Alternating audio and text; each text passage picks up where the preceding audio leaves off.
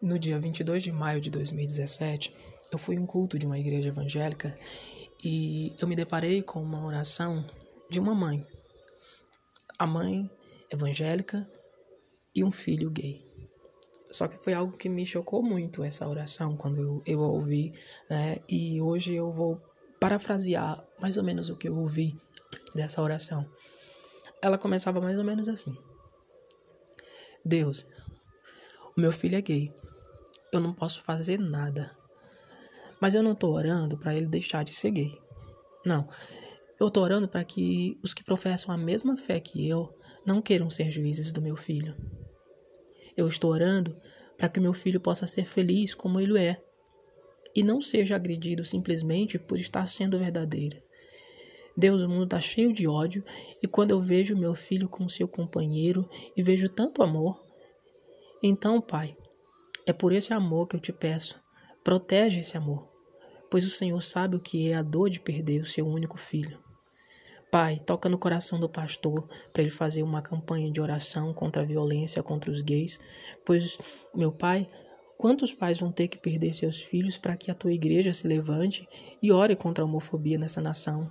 Pai, cura não meu filho, porque eu não vejo doença nele. Pai, cura a mente dos irmãos que não veem que eles não são teus juízes, mas sim teus servos. E se tu és o amor, eles são servos do amor e não militantes armados. Militantes que denigrem as pessoas diferentes, mas essa diferença está apenas nos olhos dos que não te contemplam. Pai, ainda hoje eu vi um caso de morte contra um rapaz só por ele ser gay. E no dia seguinte eu estava assistindo a TV e vi uma serva e um servo teu justificar essa morte como algo esperado e sem significância nenhuma, como se aquelas vidas não tivessem nenhuma importância, como se aqueles, aquele rapaz não tivesse um pai. Pai, que amor é esse? Eu sei que essa tal opinião ela não reflete a ti, pois eu vejo ódio nessas palavras. Então, Pai, cura.